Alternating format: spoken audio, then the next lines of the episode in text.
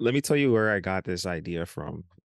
I'm actually, with my team, we're planning a professional development, kind of like networking event mm-hmm. in, in a couple of months. And we did the same event last year. It was the first inaugural. Love that word, inaugural. And it was super dope. It was like pretty intimate setting, about like sixty, seventy-five people. Um, and it was just women in sports. And so we just brought like some heavy hitters from uh, sports and entertainment and just got them up on a panel.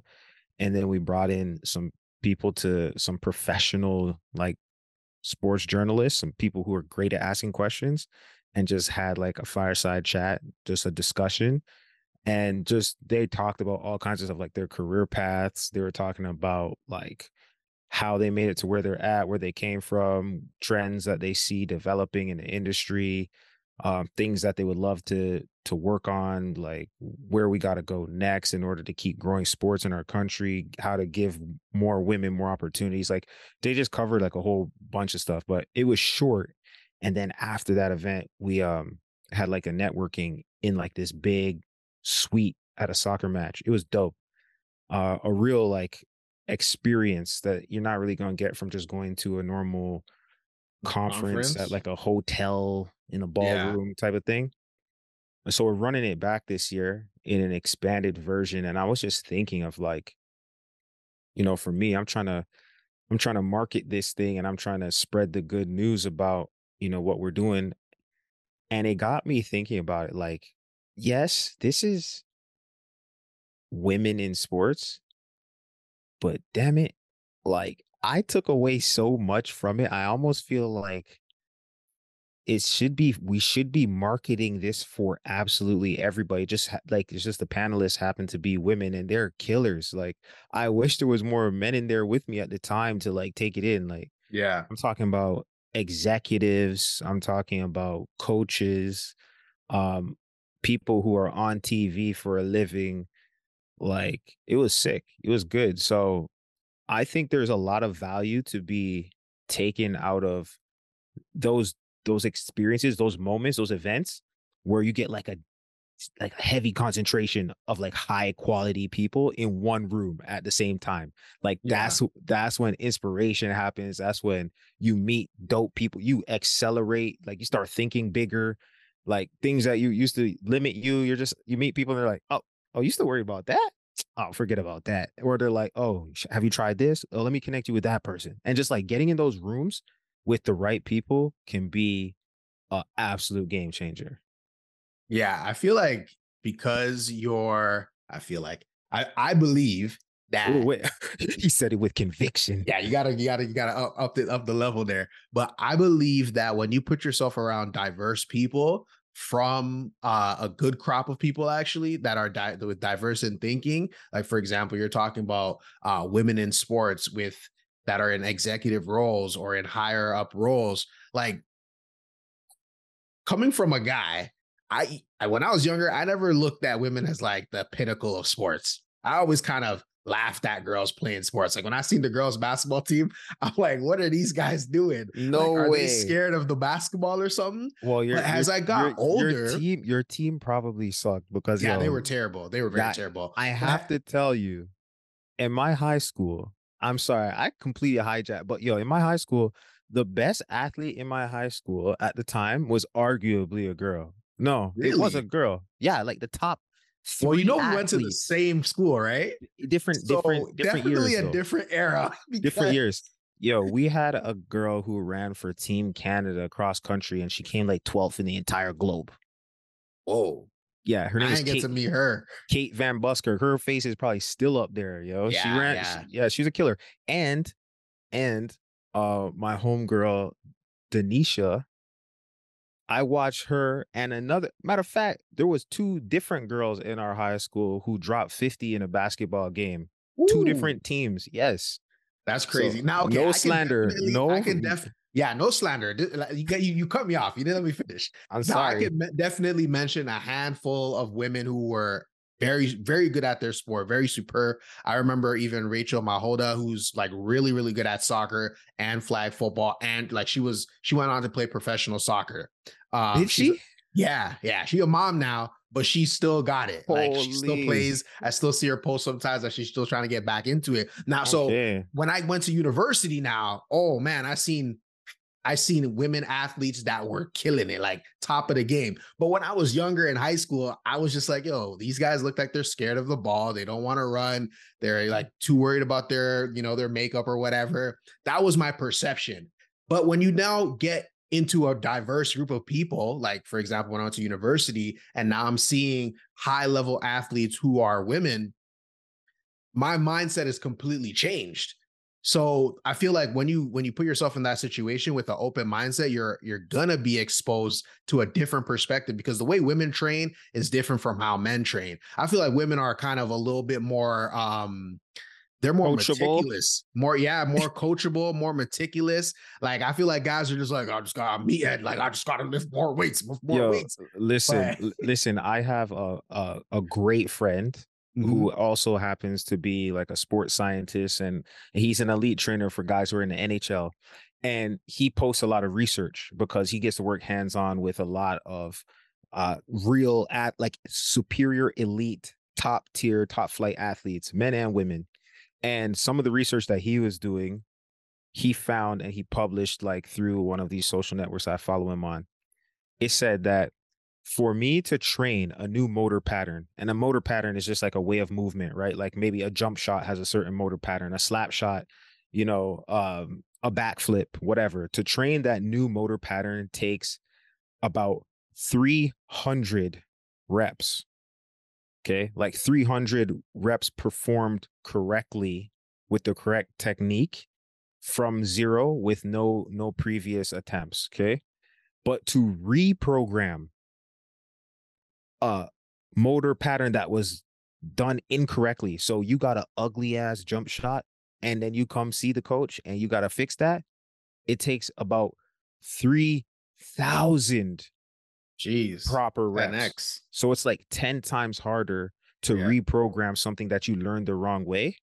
And and that's not just saying you could shoot three thousand jump shots and all of a sudden have a better jump shot. It means like, okay, if your elbow is flaring way out when you shoot, you're going to have to put your elbow in, shoot, and feel that three thousand times. And then you work on the wrist, and then you work on the follow through. And then you look at, you know, your feet on all that. So you, it takes a lot more reps to reprogram some stuff. And that's why a lot of, um, a lot of female athletes tend to be very technical and great, is because shoot, some of them, they get a great coach young and they just listen. Yeah. And then they and then they learn it. They learn it not easier, but they give themselves a path of less resistance because they just freaking paid attention when the coach is talking to them, instead of thinking, "Oh, I would rather actually try and dunk." Like, yo, you're not gonna dunk. Or how many times I was on the fast break and I tried to dunk and my coach was screaming at me, "Two points is two points." Yeah, you just you know want to windmill. Honestly, I'm glad that I tried to dunk, though, because I could have went down the path of basketball. I mean, you probably wouldn't be here right now because I'm only six feet tall. But um, the whole point is that, like, I think, obviously, um, it's kind of like the discussion about, like, Canadian athletes and American athletes. It's just the opportunity that the athlete has based on where they're at. Like, yeah. you could be man, woman. You could be Canadian, American. If you see people who are successful and those people remind you of yourself, then you think that you can do those things that they do.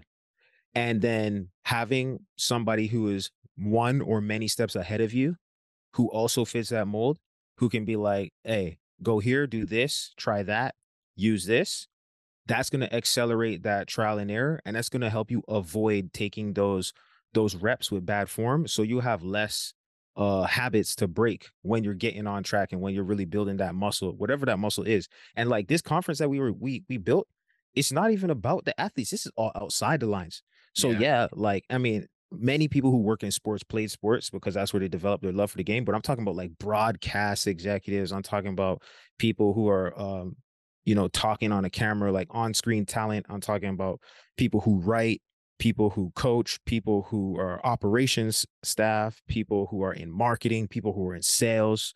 And all of this is related to the game or like sports and entertainment. And, and for me, I feel like it's an exciting time in sports and entertainment, especially people like Messi come to America to play soccer. All of a sudden, people are paying attention to soccer. Yeah. You know, you just had the Women's World Cup popping off. They're in like heading into the round of sixteen um, at the time when we're recording this. That's that's a whole wave.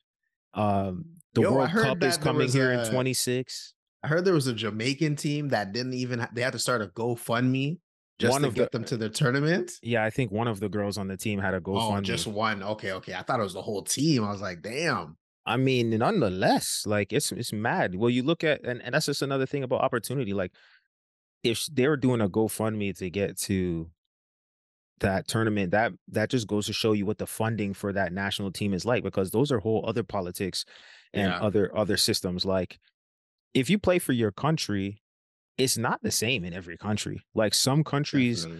the the national teams have sponsorship deals with big brands who will pay them X amount of money, and if they win they get bonuses and they get all this kind of stuff. Like I feel like, I don't know this for sure, but I remember when it was the Men's World Cup in two thousand twenty-three, I'm pretty sure that Saudi Arabia, like since they won a game or something like that, the guys the guys on the team, everybody was about to get like a Mercedes Benz or something, just like something insane. Mm-hmm. You know, but it's not all set up the same. It's like each country wants to prioritize what's important to them. Yeah. And then, you know, you're, you dedicate as much effort to your craft as what they're giving you back allows and, and what you are able to withstand. Like some athletes are broke because the sport that they love uh, can't provide them a living wage. And they, that's why they get into the business side of it, because then you can actually still be around the game, but you can earn uh, a suitable income. So like yeah. all of those things and those challenges is stuff that it's all about. It's about, you know, how do you grow the game to the point where maybe the athletes can have a sustainable lifestyle competing for their country, or maybe you have enough fans going to games that you could support like a domestic soccer league or like a women's basketball team in Canada, because I feel like that would be dope. W N B A came to Toronto and played a game and it sold out in like a couple hours, not even. That's that's very cool. Yo, you're very passionate about the sports business. I love seeing the same passion that you had on the field now transition into the into the business office for for sports and entertainment. That's really dope. Uh, I think t- today's topic uh, goes without saying. We're talking about great people, and in order for you to be uh, to elevate in your game, you got to get around great people.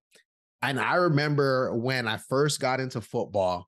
I uh, played for the local team here, the city team here in Brampton, uh, Ontario. Shout out to the Bulldogs. And I remember I wanted to play high school football. And my cousin, Robinson, uh, shout out to Robinson, Robin Hood, he, he, he was like, yo, you got to meet somebody. He's really good at the sport. Uh, he's t- he's you know, one of the top guys in Peel. And I remember thinking like, okay, yo, that would be so dope. So the first time I met Courtney was, I don't know if you don't, I don't know if you remember this.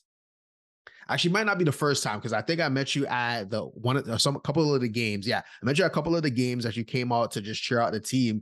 And two two stories real quick. The first one, I'm on the field getting ready. You come up to me, you're like, "Yo, who's the best guy on the team?" And I'm just like, "Oh yeah, like it's our, it's our running back, Julius. Like he's one of the best." He's like, "No, you're the best on the team. You're the best on the team because if you're on the team." I remember you just going in. I'm like, all right, I'm the best on the team. I'm the best. I just got so amped. So that's one of my first stories that I remember that you told me. And then after in the summertime, we linked up to work out. And you gave me one of the best advice that I, I, I even hold now to till today. You're like, don't train like the guys who are around you. You're like, don't train like some high school guys because you, you guys are all on the same level. He's like, yo, you got to train like the guys that you want to beat. And if you want to go play at the college level, you got to be better than the guys that are in the college level because you're going to be competing against those guys. And so I'll never forget this.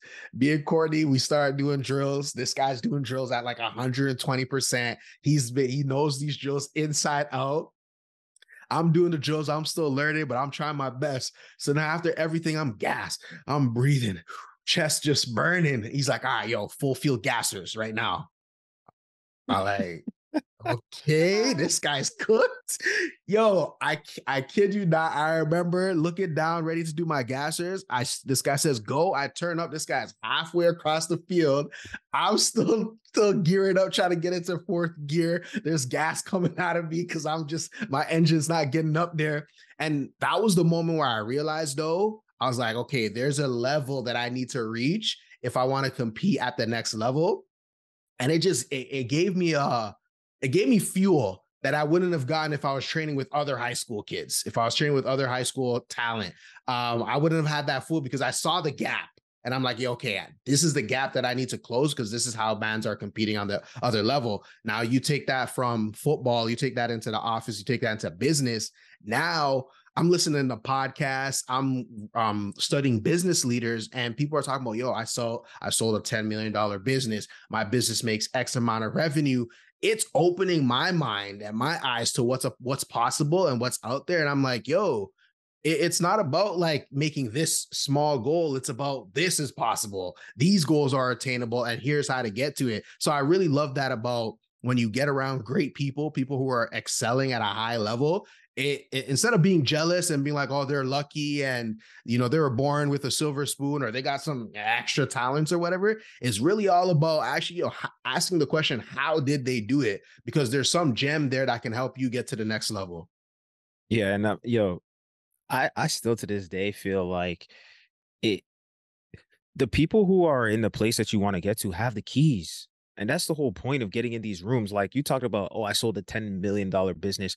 I'm I'm still heartbroken off of the fact that like businesses that I started that I didn't back in the day have the, you know, just the audacity to push through and figure those out. Because I look back at knowing what I know now, I'm like, oh, we could have really did that at an even higher level. Like we did good, but we could have been elite and we could have built something crazy. But you know what? Like, now I'm in rooms with those folks who got crazy or what what before used to feel like astronomical success. And it seems like way more attainable. I feel like as a young kid who wants to, you know, grow up and do, I want to play pro football or I want to be a doctor. I want to be an astronaut. My, my son the other day said the craziest thing. He's like, Daddy, I want to go to outer space.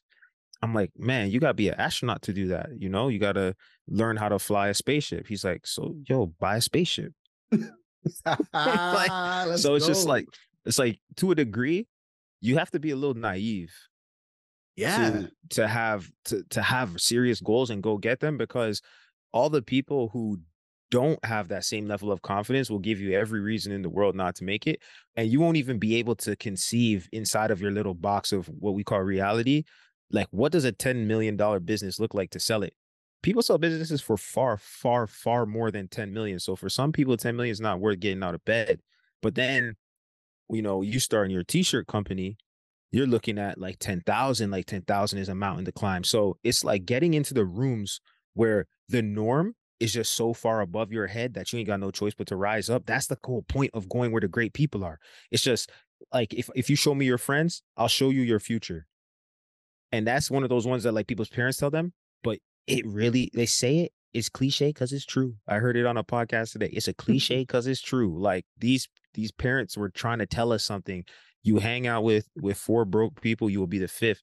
If you find your way into a room where you're the dumbest person in the room, you're definitely going to learn something. And so that's why I love conferences. I mean, I went to a conference probably, I want to say like two thousand eighteen, maybe, mm. like maybe about like a good five years ago. And I made maybe four or five like solid connections. And those people that I connected with to this day, I stay in touch with them. And like they, I feel like they've upped my game permanently, because now my, my circle, the average, the average success and the average drive level and the average standard of living that we want for ourselves is just a little bit higher because there's some outliers in the group now, you yeah. know? Like a few of us were like on like sixteen, level seventeen. And then we brought in a couple like fifty-fives and sixty-fives. And that just averaged everything up. Like I'm talking about people who are like, man, I'm going to go, I'm going to go speak at a conference this year. And then the other people are like, yeah, I'm going to go speak in Europe and I'm going to go on tour this year. And you're like, damn, And I'm, I'm over here trying to speak at a high school. Well, I definitely know I can go speak at a high school. If he's going to go to Europe, I could go speak at a high school. Damn it. Like, yeah. you know, they just pull you about your comfort zone by the, by the sheer audacity that they have of their goals. And that's why I like going to these kinds of events, man. Yeah, I love conferences. Well, I, I went to a conference, I think around the exact same time that you mentioned, like twenty eighteen, twenty seventeen. It was in Dallas, Texas. Um, and it was for, it was for like uh, church leadership. And it was, it was an amazing time. I got to talk to a lot of leaders. I was, I was, I was one of the youngest ones there. So it was actually like a good opportunity for me, because when you're young and you're hungry, people see that. And, and a lot of people are willing to pour into you because they, they know, like, I was in that, I was in your shoes when I was at that age. And they're, and really it's all about asking those questions and stepping outside of your comfort zone. For me, it's tough. I, I wish I took more, uh, better advantage of these conferences and, and made those long, uh, long-term connections. Like, I talked to people, I got some, you know, information and stuff like that, but I didn't build any connections like that so that I could take it back with me and kind of build on those relationships. Um, it's a little tough for me because I, I don't know if you know this, but I got a little bit of uh, social anxiety sometimes. I'd be overthinking things, especially when I'm talking to, when I'm, I want to talk to a stranger or somebody who I feel like is on the another level than me. I get, I like overthink the process and I'll be like, oh, they don't have time for me. They don't want to talk to somebody that's on my level. But every time that I've actually gone and did it where I was like, okay, yo, shut up, you shut up. You just scared. Yeah, that guy is scared. All right, yo, I give myself like a little alter ego, maybe like Primetime Jimmy, as they used to call me. Mm. I'll be like, all right, Primetime's finna go talk. And then I go talk to the person, and like, they're always like nine times out of ten, they're ready and willing to talk to you. They just yeah. either need a, a time if they don't have it right then, or they're like, yeah, I give you five, ten minutes. Uh, what do you need to know? What do you want to talk about? And I just realized that overthinking and having like a little bit of social anxiety is really just a fear that you got to overcome if you want to be able to tap into some of the minds of these great people. Yeah, it's just something that you just that you feel before you actually do it, and then you do it enough times, you realize that all these people, like, it's they have something that they feel that way about too, mm-hmm. you know. And so for me, in the back of my mind, I'm just like, I know as a fact I can catch better than this person. It don't matter. Like, you know what I mean? And, and it, and in this situation it doesn't help me, but it's just a thing to, to humble the situation and let me know that like everybody put their pants on two feet at a time, but also, or two feet at a time, who puts their feet on their pants on two feet at a time? You know, that's anybody? Wild. Do you know anybody? Maybe my kids when I'm helping them. No, but that's funny. They put their pants on one foot at a time. What I was going to say is though, um, when people really accomplish stuff and then they go to these events where like the vibe is like motivated and like people are trying to get stuff done, and you're in a room with people who are, you know, they're they're they're moving in a direction that is positive, they generally tend to want to lend their advice to somebody. And if you approach somebody just like, yo, really appreciate what you did, and don't be a dummy about it, like have have a little bit of awareness about who the person is, don't insult them, but be like, yo, love that talk that you gave on this this this one certain thing you said really hit home with me. Would love if you could like just dig into that a little bit more, or provide some value to them and just be like, hey, I can, I can see that, you know, you do business in this area. I actually work in an area where there's a lot of folks who probably would benefit from that. Do you got some of your card that I could share with some people in my network? You know, maybe you'll get a couple leads, like just strictly trying to do something that's positive for the other person, or asking them Uh, clearly and candidly for like advice on a specific thing. Don't just ask people like, what did it mean to you to, to like finally make it? Like, that's a, that's a dumb question. Yeah. Um, that's a dumb question, because like, then they're just going to say some fluff that you probably could go online and like Google any of their interviews, or, or you could just Google that and figure out, like, it doesn't move the needle for you to ask yeah. a fluffy question. Like, ask real questions.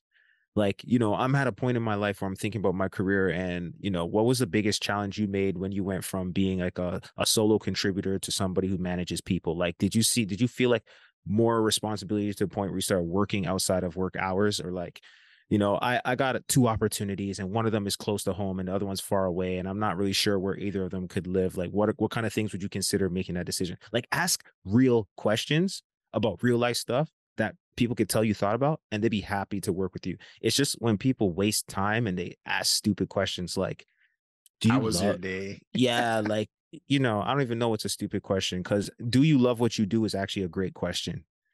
That's a great, that's a very good question. It is a great question, because a lot of us get into stuff early on for the love, and then we get so caught up in other stuff that we we take on more and more and more, and then we end up doing something that doesn't look remotely like what we started doing. Yeah. And, and so when I find people who are super, super high up, like high ranking people, I always try to ask them lifestyle questions. You know, mm-hmm. like, how do you make time for your family when you have three different businesses that you're accountable for? Like, the bottom line is top of mind all the time. Like, how do you, like, what do you do when it's birthday time? Do you shut that all down, or do like you put your phone on silent? Like, how do you manage all of those things without dropping a glass ball? And and I ask those kinds of questions because I feel like maybe I'm not at the stage yet, but at least it'll let me know if that's a road that I really want to walk down. Yeah, no, that's great. That's great. I got, I got, uh, I, I saw this tweet. I'm going to share my screen very quickly. Uh, can you see my screen? There she blows. Yeah, yeah, yeah. Um, fifty ways to start a conversation with anyone. And I was kind of reading through this, but we'll, uh, maybe I'll link this in the show notes. Maybe I won't, we'll see. Uh, but like, be the first to say hello, introduce yourself to others, take risk, and anticipate success. Like, that's all about confidence right there. Uh, but what's the risk? What's the risk of talking to somebody? I, the risk is only that they say no, and I don't have enough time. I think that's the only thing. And I think that's a very small risk that you should be able to take it. Like, you're, I think something like one thing I used to feel to myself, I'm like, yo, like when I was in, when I was, when I was younger and I was, you know, trying to talk to girls in the club and things, um, I would, I would, right. uh, uh, I, I would be like, yo, yo, I should go holler at that girl. And like, like I said, yo, I'm a, I'm like a chronic overthinker. Like, I'll probably think of the whole conversation in my head, so I'm prepared before I even go do it. But eventually I'll just be like, man, that girl is very bad. This is my only opportunity. What's the worst she can say is no. So I'm like, yo, I'm gonna go do it. And I think that that to some people, depending on your level of social anxiety or depending on your level of confidence, that might be a small risk. That might be a big risk. But sometimes you got to take that risk, because at the end of the day, you're not going to die. And yo, I feel like as long as I don't thing. die, I'll be fine. Yo, here's a here's a way to get over it. Okay, let's go. Go Talk go, go into the deepest, darkest, worst case scenario. Just go into it, right? Mm. And I think this is also why everybody should work in sales for at least six months. But like, go into the worst, worst, worst case scenario. Okay, you're working in Foot Locker. Someone walks into the store and you say, "Hey, how's it going? You looking for anything?" And they say, "No, man, shut up. You're so annoying." Like, how much worse than that could it be? And after they say that, you feel a little burned. And then you're like, you know what? That guy probably didn't eat his Wheaties this morning. Yeah.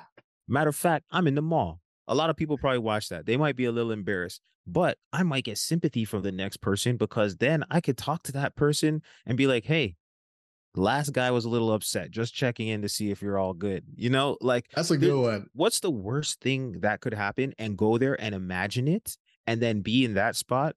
And if that's not that bad, then that's all the green light you need to just go ahead and pull the trigger. Because, man, most of the stuff that we build up in our mind, especially in talking to strangers or people of authority and all that kind of stuff, they just like, if you start with a scripted intro, they're going to reply with a scripted reply, like mm-hmm. a scripted answer. Like, exactly. Like, you talk to somebody who's super powerful, like, hey, uh, nice to meet you. Loved your book.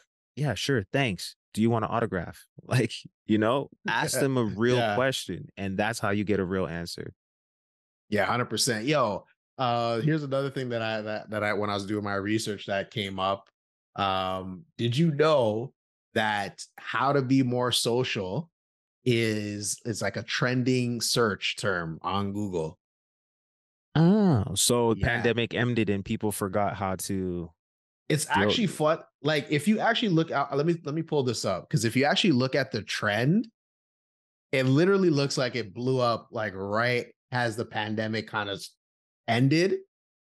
So when the, when you when we say that pandemic ended, around like end of twenty twenty-one, start beginning twenty twenty-two. That's a loaded question, but I don't know if about no Fib- Fibonacci retracement lines or or no. Uh...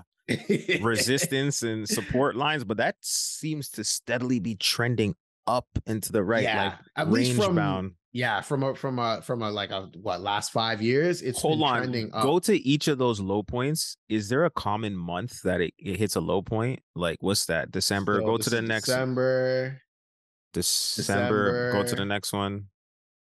December. Yeah, so basically people try to get more social in the summertime when that's like peak meeting people time, I guess, huh? Yeah. And then in the draw that conclusion, maybe in the in the winter time, everybody's booed up and they're uh, just with their family, so they want to be on their phone all day. Yeah, so I, it's it's it's definitely something that like the world is. Is this the world? I can't remember. I forget, yeah, worldwide, that people are definitely trying to be more social, trying to meet new people, um, and whether that's for relationships, friendships, business relationships. I think one of the key skills, I was actually, I was talking about this, uh, I, I tweeted this earlier. I said, one of the things that I love about video games is that it helps you build your creativity skills, helps you build your analytical skills. You combine that with communication skills and confidence, you could pretty much do anything in the world. Yeah. Yo, have you actually, you talk about this as a trending search. Did you actually search this? I've just looked, I searched this and I pulled up the top Uh, search result for yeah. how to be more social. What is it? Um, it says pandemic awkwardness holding you back. ten tips to rediscover your social self.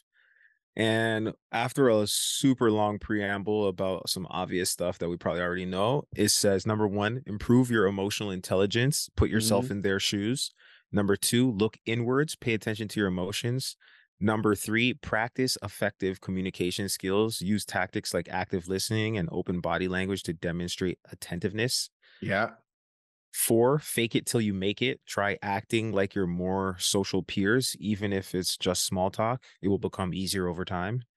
Number five, ask more than you speak, which is probably the most important one. Yeah. And ask o- ask open-ended, open-ended yeah. questions instead of yes, no questions. That's like that whole improv thing. Have you ever taken an improv or like drama yeah. class? Oh man, I love that class. I, I was it. really good at that class. You're never allowed to say no. It's always yes and. Yeah. Anyways, um, number six, give compliments. I swear my dad was a master of this one. This is a ma- the master of this one. You'd be like at the cash register and be like, wow, I never see nobody open a till like that. And you're just like, what? Hey, that's a good one though. You gotta get a that, you that get a laugh people, out of anybody. Yeah, exactly. Exactly. Yeah. It brings the wall down, man. For sure. And then be polite is number seven. Number eight, open body language, nonverbal communication. Number nine, read the news. So many conversations revolve around current events. And number ten, don't let your thoughts get the best of you, Jimmy. It's okay yeah. to feel a little anxious, but don't let it get the best of you. You're not your thoughts. You are not your thoughts. Ooh. And then, oh, eleven, the bonus, start small. Start by spending time in a coffee shop or practicing your conversation skills with family members. I don't know if people really do that. Um, hey, I'd be practicing conversations with myself sometimes. I, I if that if it works. I, I, I talk to myself a lot. I'm I'm I'm gonna admit it. I, I I'm not scared of it, but I feel like it. I feel one thing that on that list that's super important: read the news. But in general, just take in interesting stuff. Like the more interesting you are as a person, the more mm. interesting you are to have a conversation with. Like just think about any conversation you've been like, like if you've been at a party or you've been at a coffee shop or whatever, wherever you meet people. If you just know interesting stuff, you could come you you could pretty much jump into any conversation. You know something about space and you're talking to an astronaut.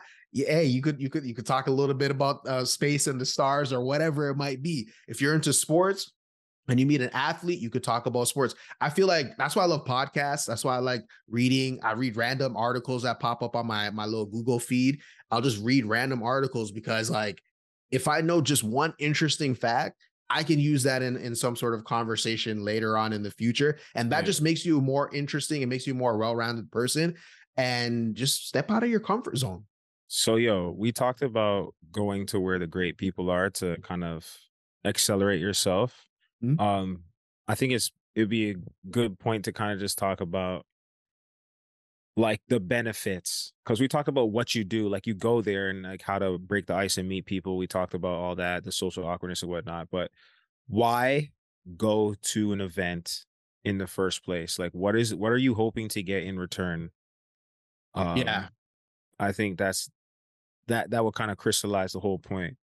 Yeah, for me personally, if I'm ever interested in going to an event, it's number one, the people that I can meet. I always feel like iron sharpens iron. And if somebody else is sharper than you, you're just going to be a little bit more sharper after. Like, I don't, I don't think if somebody else is sharper, you're not going to get duller. That's all I can say. So, you know what I'm saying? Iron sharpens iron. I, I you know, I've, I've been trying to get in your bag a little bit. I'm practicing. I think the more I practice, I'll get, I'll get, I'll get the just, more, the just, more you sharpen, get closer. The more you sharpen, the more sharper you'll be. Yeah. Right. But yeah, th- networking is number one. Uh, number two, I love learning from people who have who have done things that I'm trying to accomplish. Uh, the keynote speakers, uh, the people that are... Yo, hold on one second.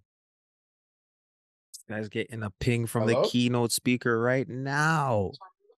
Madness. Yeah, yeah. Right now? Oh, this episode was brought to you by the yeah, good I'll go, people I'll go at... All right. I'll be back. Uh, bye. Zoom video. This guy's out here reading ad copy. I'm practicing for when we blow up. Real talk. Have um, you ever been on a Zoom meeting and everybody freezes? Okay, go ahead. that's that's internet. You gotta get better internet. Shout out. Uh, bleep that out because they didn't pay for this. Yeah. Anyways, uh, top, top, top, top. Yeah. Number one, definitely networking. Number two, meeting people who have d- accomplished things that I want to accomplish. I feel like at conferences, it's the one time where, you know, people are seeking information or seeking solutions. And I think that is like the best time to talk to people who are on a level that you want to reach, because they know, hey, I'm coming to this conference to share knowledge. I'm coming to this conference to help people bridge gap between what they know and what they don't know. And so I think those two things are the number one. And then the third one is to have fun. Have fun. Step outside of your comfort zone. Do something that you've never done before. Go sightseeing, meet new people, meet friends, try out different things. It doesn't always all have to be about business and getting to the next goal uh, at the end of the day.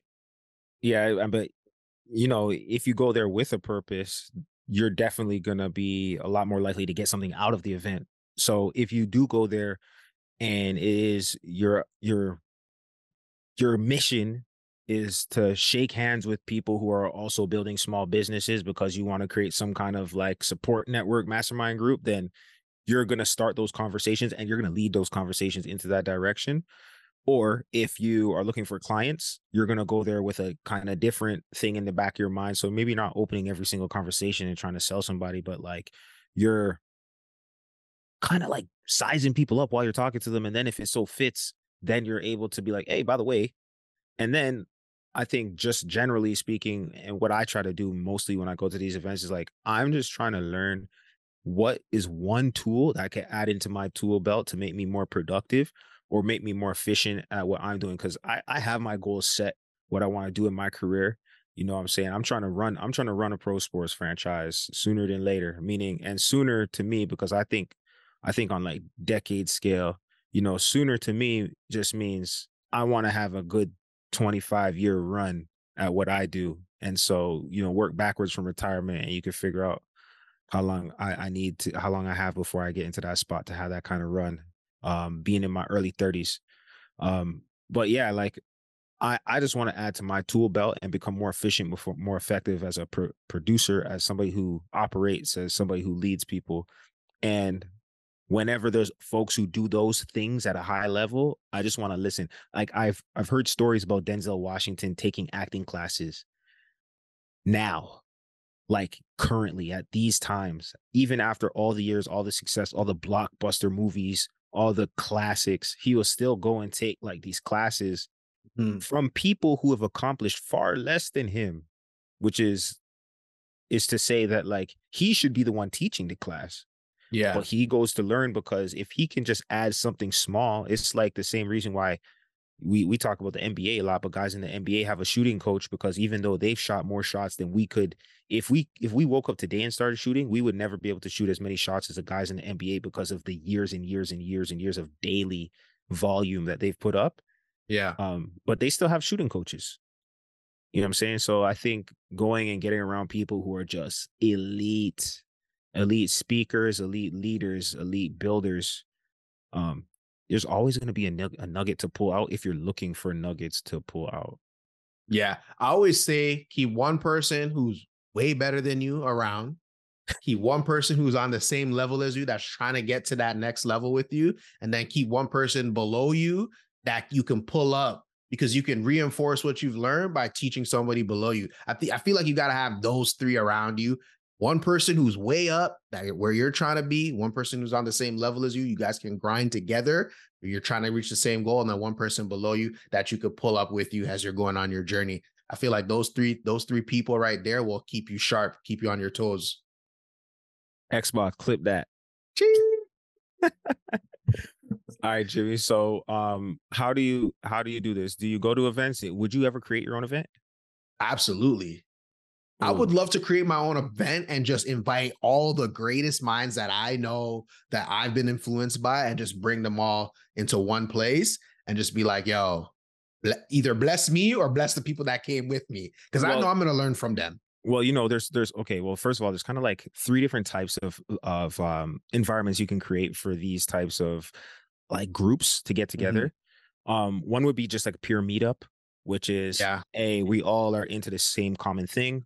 There's a time and a place. We're going to get together. I'm going to make sure there's like food and drinks there. And we're just going to get in a room with people we know have something in common. And so that's, that's a meetup. Those are pretty, in like niche interest groups, those are pretty popular. Yeah.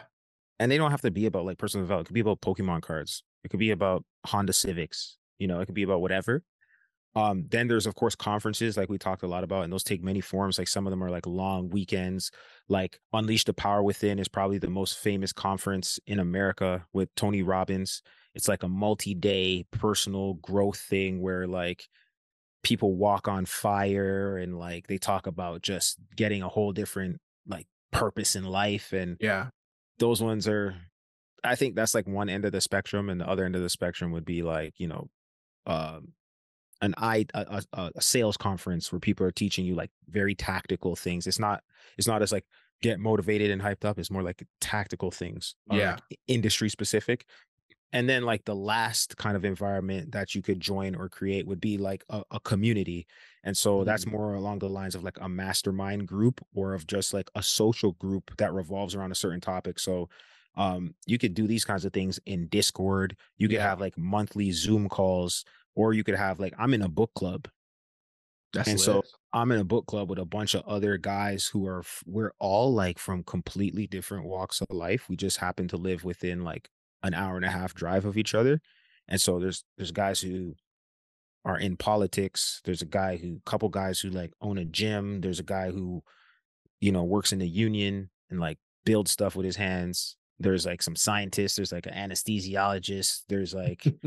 There's all like, it's a crazy blend of people, um, but we're all into books, you know yeah. what I'm saying? And then that leads us to different things, but you can find a different mode for whatever lifestyle you have. So if it's the event that you want, if it's like the social kind of like meetup that you want, or if it's um, like the continuous community thing that you want, virtual or in person, those are different ways of creating this same effect. And if you can't find one, you can create one. And if you do it right, you can make a lot of money doing it too. Yeah, that's true. That's true. I got a question for you. Uh, you're you're you have you have access to anybody in the world, and you're putting on one conference. It's going to be the greatest conference of all time. Who is your number one keynote speaker, and who are your four panelists? Yo, I'm almost, I'm not even sure if I want to do a keynote or if I want to do a fireside chat where I could talk to the person and we can just have like a one-on-one in front of everybody. All right, switch it up. No keynote. You got a one-on-one with mm. the one person that you're going to invite. And then after that, there's going to be a panelist of four people. You're asking fire, like a Q and A from the crowd. Yeah. Who are your, your, your one person, that number one person, and then the four after? I think my number one person would be Pharrell Williams, because he's a person who's been timeless. He's been successful in many industries. He's done fashion at a high level with multiple different brands. He's done products. Um, he's done movies in terms of like the soundtracks for movies. He's done all different genres of music, from like the most gangster of rap to like pop music to children's music. And he just feels like he has no boundaries. And I would just love to tap into like the way that he approaches the world, and how, how do you not sound like anybody else to the point where you could be in a room with everybody else? Mm. You know what I mean? Like, you can't contain that man in, in a boundary and draw a line around him and say, he is this, because he's yeah. not, he's, he's just everything. So that would be probably my main guy. And then other folks who I would want to learn from, I'd probably put together a panel of like Maverick Carter, Master P, um, and, and maybe like Rick Rubin, and um, let me think of one last person, because I, I, I don't, I hate wasting these kinds of opportunities to just do dream teams. And I'd probably say like Akon. Ooh. Because Akon is a seriously slept on businessman. Like yeah. he built, he did an infrastructure project. Um, I can't remember which nation he's from. Um, but like he did this infrastructure project where they, they built like, they gave like light to like, like mm. tens of thousands of, this, of yeah. people in like the cities around where he is from.